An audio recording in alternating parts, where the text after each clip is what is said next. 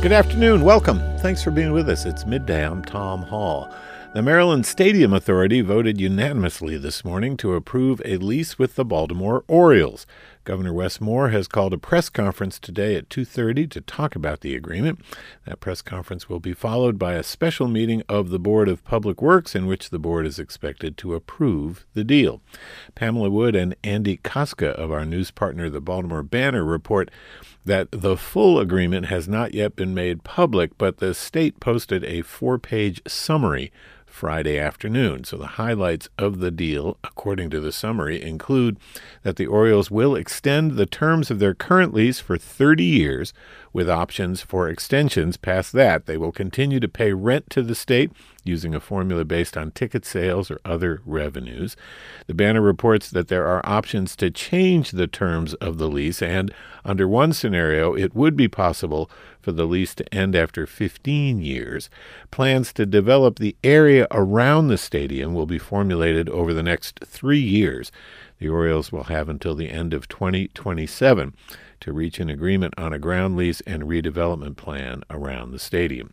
Prior versions called for the Orioles to have a ninety-nine year ground lease for the redevelopment area, paying about ninety-four million dollars total over the term. There's no longer a set timetable or rent payment schedule for the ground lease, which is something evidently that will be negotiated between now and twenty twenty-seven. W Y P R's Matt Bush will have more on this story later today during All Things Considered. And today here on Midday, I want to introduce you to two new leaders in Baltimore who both have long track records as social justice advocates and change makers. Later in the show, we'll meet the new artistic director of Baltimore Center Stage, Stevie Walker-Webb. But we begin with Caryn York. In September, she returned to her hometown of Baltimore to become the president and C E O of Baltimore Corps. Baltimore Corps was founded ten years ago by Wes Moore and Fagan Harris, who now serves as Governor Moore's chief of staff. The organization describes itself as a social justice and innovation hub. Its focus is on jobs and career building. Caryn York joins us today on Zoom from Greensboro, North Carolina. Caryn, welcome to the show and congratulations on your new appointment. Thank you, Tom. I feel like it's been forever and ages since we last spoke. It has, indeed. You've been in New York City, of all places. Uh, tell us what you were doing up there. You're working with the Women's Prison Association.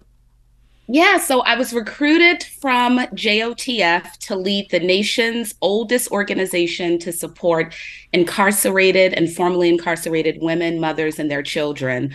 Uh, the Women's Prison Association, founded in eighteen forty-seven, based in New York City, um, is an organization that supports women who are behind the walls, um, both, you know, at Rikers, um, upstate for long-term prison terms, um, and those who have come home and are looking for stable housing and employment opportunities and other resources and supports to, you know, support their families and continue on their life's trajectory. So it was a um, it was a continuation of a lot of the work that I was doing in Baltimore at the Job Opportunities Task Force, um, but on a very different level and scale, and of course a different city.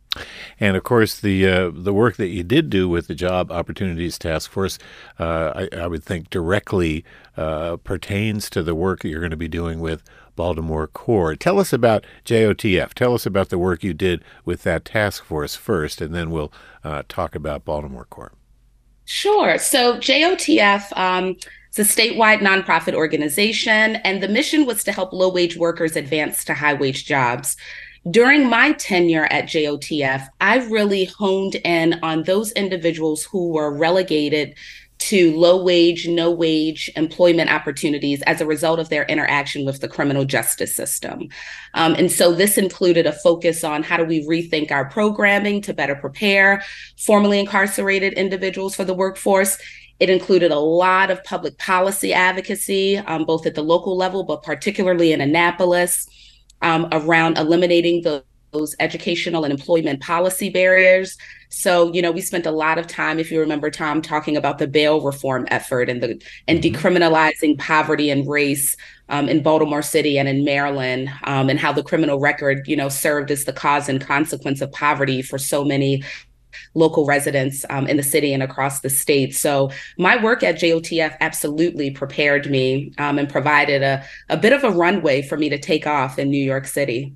Yeah, and you were doing a whole lot of lobbying at that time. I mean, you were very much involved in the legislative process. Um, will you be involved uh, in the legislative process with Baltimore Corps as well?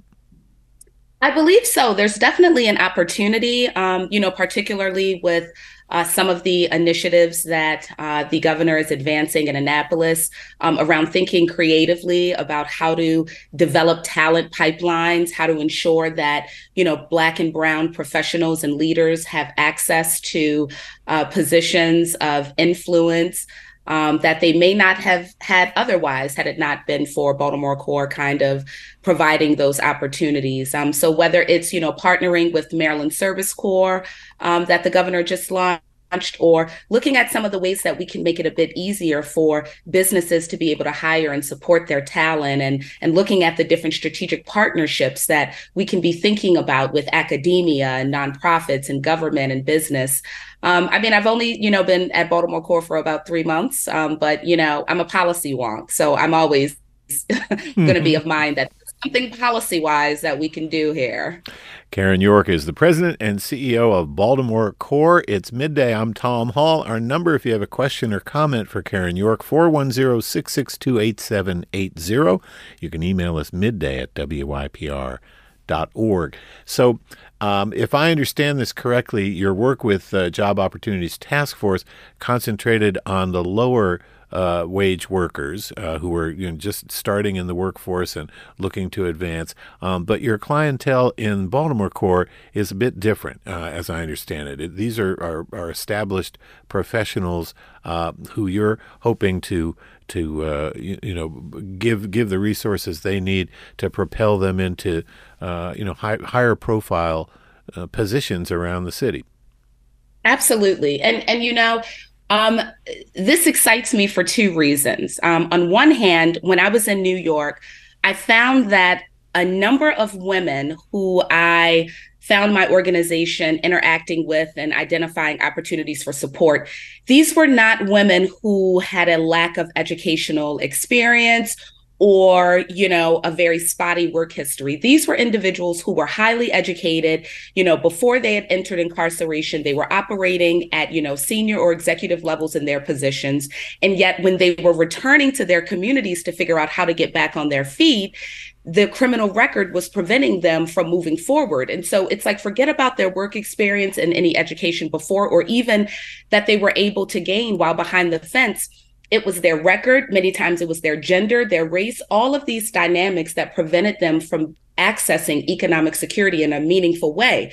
And so that showed me that in addition to, yes, being able to provide those on-ramps for individuals who might need more than others, they may not have graduated from high school, they don't have much work history, you still find individuals who have all of those things who are still struggling to access even basic employment opportunities, you know, not to mention those that actually align with Um, with their experiences.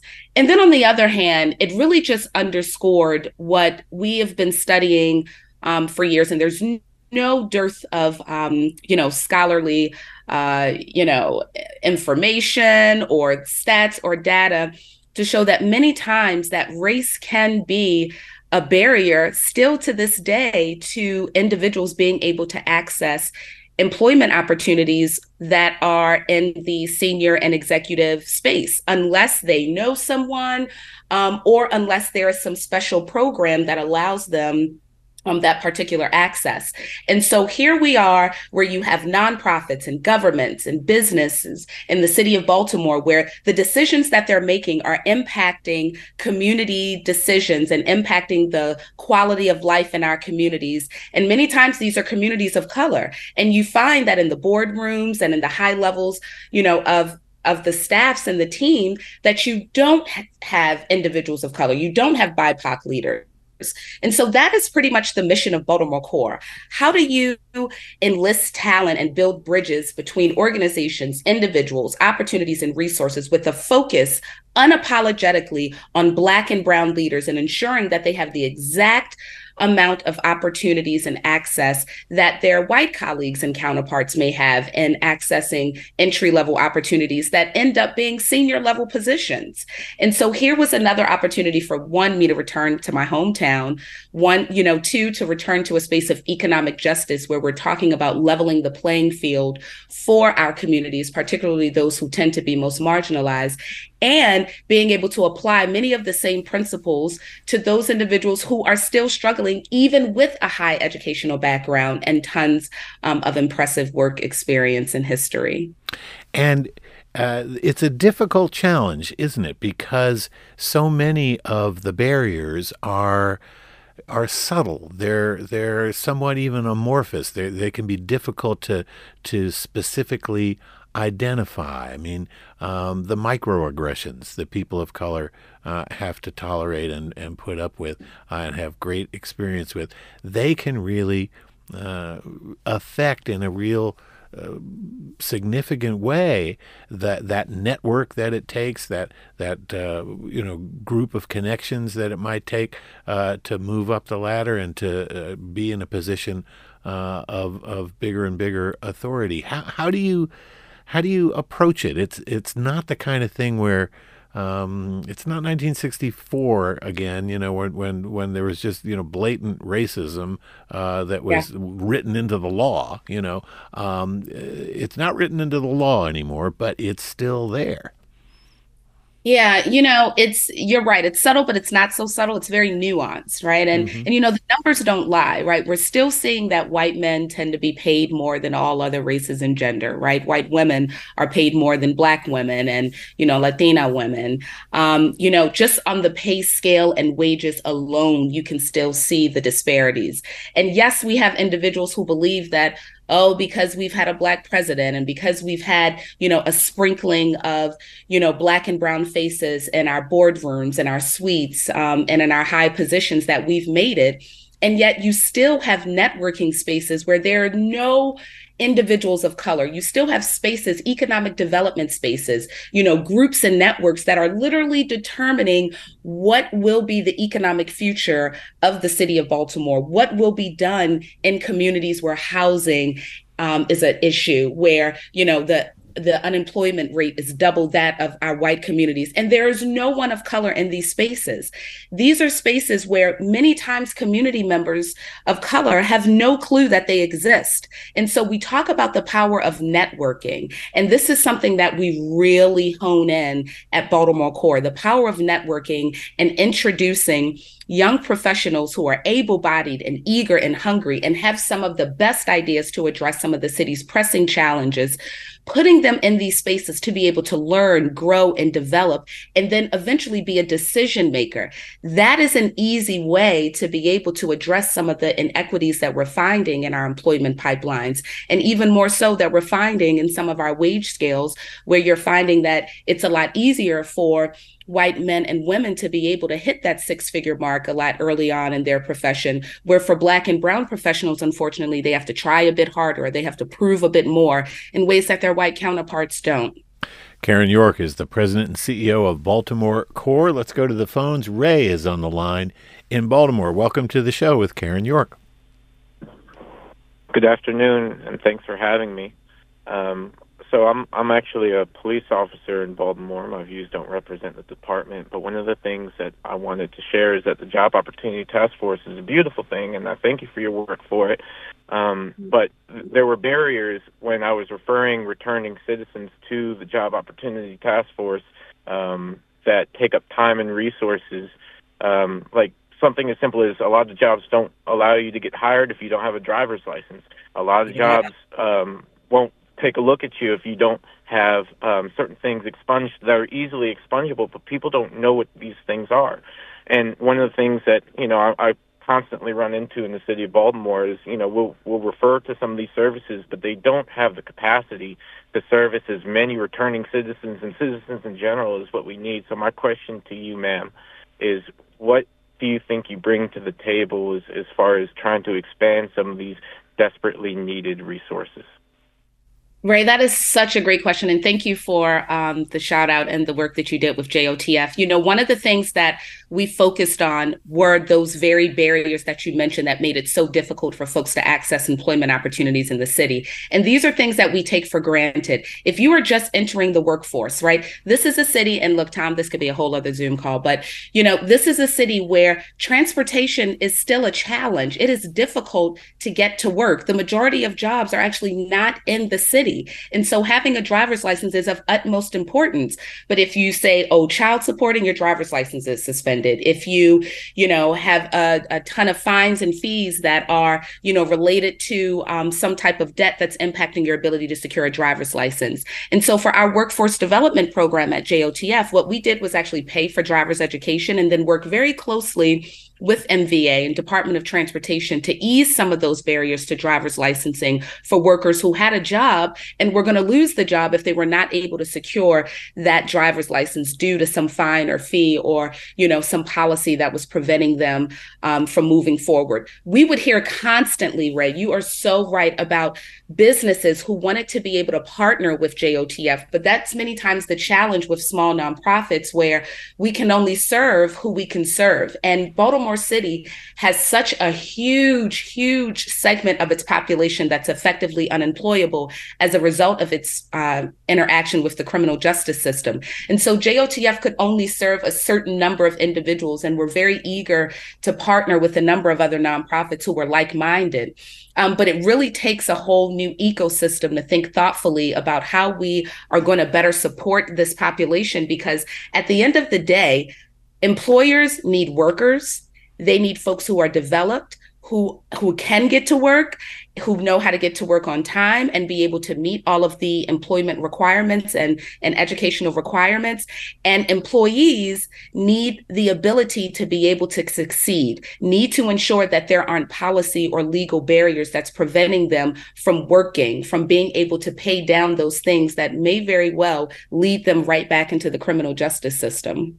Thanks for that call, Ray. And Caryn, um, what you're talking about with the folks that you're working with at Baltimore Corps is placing people in executive positions of leadership so that those leadership strata uh, is peopled with people who understand the need for uh, transportation, for example, who understand the barriers that people uh, on the, the on that rung of the of the economic ladder are facing, and and it's this this uh, understanding and embrace of the equitable practices that need to be in place uh, in our major nonprofits and our major companies and corporations. It's and, and we need people who are frankly just you know just hipper to it than other you know the the current people who are there. Absolutely. You know, whether it's through our fellowship program where we are, you know, identifying young professionals of color who will spend a year or two with government, nonprofits, and business, and then, you know, eventually go on to being in a full-time position. You know, these are individuals where, you know, for instance, our partnership with the city of Baltimore that, you know, we are so proud to have, where we're able to place individuals, professionals, and support their development with the city of Baltimore. These are individuals that are placed in places like, yes, the Baltimore Police Department, and elsewhere, that's helping our agencies think thoughtfully about governance. How do we ensure that we're best supporting citizens and being a resource to citizens who are relying on government for support? What are some of the ways that we can engage communities professionally, socially, that will address some of the pressing challenges that, without having them in the, in the room, we're just coming up with the same answers that are producing pretty much the same solutions that are just not working? And so being able to focus on how to be able to connect folks, uh, particularly professionals of color, um, at all levels, but especially those high levels of impact and influence, that's how you're going to start to see a really shift in the material conditions of our communities. That's how you're going to start to see a shift in some of the policies, both big P, which is legislative and administrative, but also those policies that are occurring at the agency level in the boardrooms, just changing our discussion and how we are thinking about things with intentionality. It starts with who's in the room, who's on your workforce, who's on your payroll, and how you are connecting them to the decision-making processes. And that is what Baltimore Corps is proud of. And you're doing this kind of sector by sector. Uh, one of the, the areas you're concentrating on is the nonprofit sector. Talk about some of the other places where you're uh, you're seeing an opportunity to concentrate and to make some some strides. Absolutely. So I mentioned government um, as a key partner and really rethinking their workforce and how they can partner with Baltimore Corps in a very strategic manner to ensure that, yes, they're hiring locally, but they're also, you know, providing opportunities for their workforce to reflect um, a level of professional um, acumen from the community. Um, businesses, local businesses that are recognizing that, hey, our workforce is aging, and we need strong local individuals who can come in and help us think creatively and intentionally about how to address, you know, some of the challenges that we're navigating, or what are some great ideas we can implement here in the city to better the lives of, of our residents. Um, it is actually amazing how there's been a shift um, in the space of workforce um, and how we're moving away from the traditional Um, practices and strategies of workforce development, and really thinking differently um, about talent development, whether it's our Civic Innovators Initiative that um, has been in place for the past five years, where we're taking pro bono volunteers from, say, your T. Rowe Prices and other um, businesses uh, in the city, partnering with city agencies and employees on collaborative teams based on their area of expert expertise for about four hours a week for a th- over a three-month project. Um, Baltimore Corps is facilitating that partnership to ensure that we're bringing some of the strongest minds Um, and hearts into spaces to think creatively about how to address some of the city's most pressing challenges. Community health pathways. This was a, a paid service learning program to prepare the next generation of public health leaders. It was born out of a response to covid nineteen, where you saw AmeriCorps around the country um, partnering with the Center for Disease Control to develop new public health leaders, whether these are your contract tracers and the like, and the like. And so how is that evolving as we, you know, are moving past the initial stages of the pandemic years ago and now moving into a space where public health changes um, regularly, um, partnering with, you know, other businesses and the like, where, you know, who instead of using a temp agency or, you know, spending time trying to figure out how they can connect with community or how they can diversify their workforce, but maybe they just don't have the time or, quite honestly, the expertise to figure it out. Our Place for Purpose serves that role, where you can literally partner and pay Baltimore Corps to help you think about what is it that you need in your workforce, what is important, and let us help you identify those individuals and provide that support to them so they can be strong, long-time employees for you. So it's been ten years of trying to, um, not trying to, but successfully connecting um, local community members of color um, with some high impact positions, where our fellows, many of our fellows have now been able to secure full-time positions with, you know, local businesses and and government. Um, we're eager to see what more we can accomplish in the city. We're eager to see how we can partner um, outside of the city um, with other jurisdictions. Um, and Tom, we're going national. We are taking this model national. Um, and so we have a Baltimore Corps here, um, but we also have a Birmingham Corps. Mm-hmm. Um, and we're in talks, you know, with about four other cities around what does it look like to um, adopt the Baltimore Corps model in their respective city, to think creatively about how to hire from community, how to develop talent pipelines from community, um, and be able to place them in high influence positions um, at the executive levels and at senior levels um, in government, nonprofit, and business. Yeah, and scaling this up to other cities, it's interesting. That kind of anticipates something else I was interested in, in that uh, Wes Moore and Fagan Harris, uh, who obviously are the governor and the chief of staff now, but uh, when they started this ten years ago, any organization evolves, any organization changes, adapts, uh, makes, uh, you know, uh, amendations to what they're doing uh, over the course of the years. Do you see, foresee any, um, you know, new directions for, for Baltimore Corps that, that perhaps weren't even imagined by, by Wes Moore and Fagan Harris uh, ten years ago? I do. Um, you know, A big bulk of the last ten years of work, of course, was in response to COVID. And so there were a number of shifts, you know, that were made internally to support the response um, to COVID and the new workforce that resulted from that. Um, but even before then, right, you know, there still had to be a buying in of this idea. Um, and now, ten years later, there's no need for too much of a push and pull when it comes to a buy-in, right? It's, you know, it's not like there's no work to do to really educate uh, the business community on the importance and the impact of this work.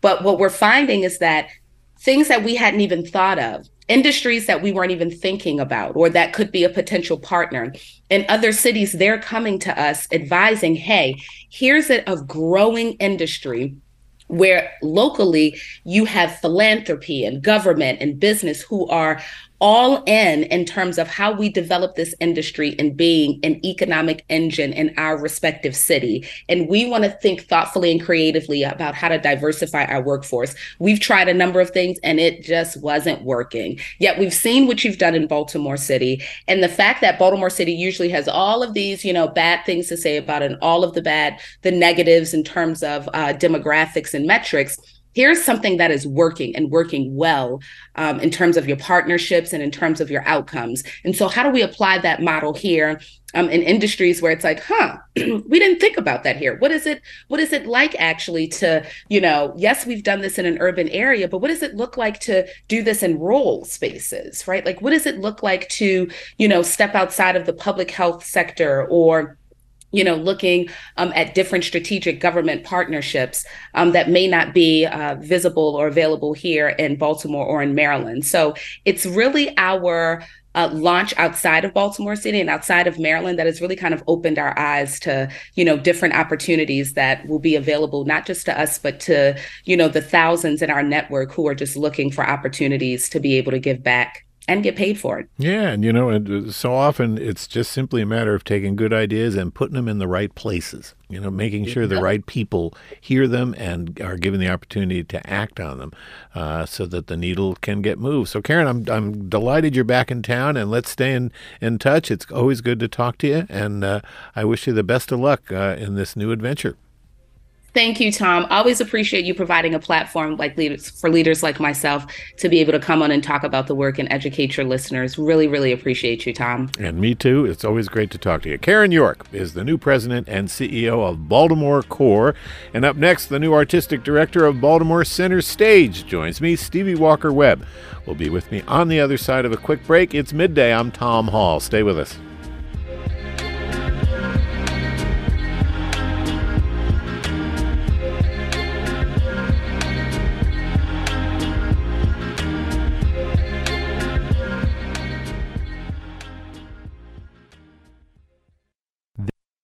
This is Baltimore's N P R News Station, member supported eighty-eight point one W Y P R.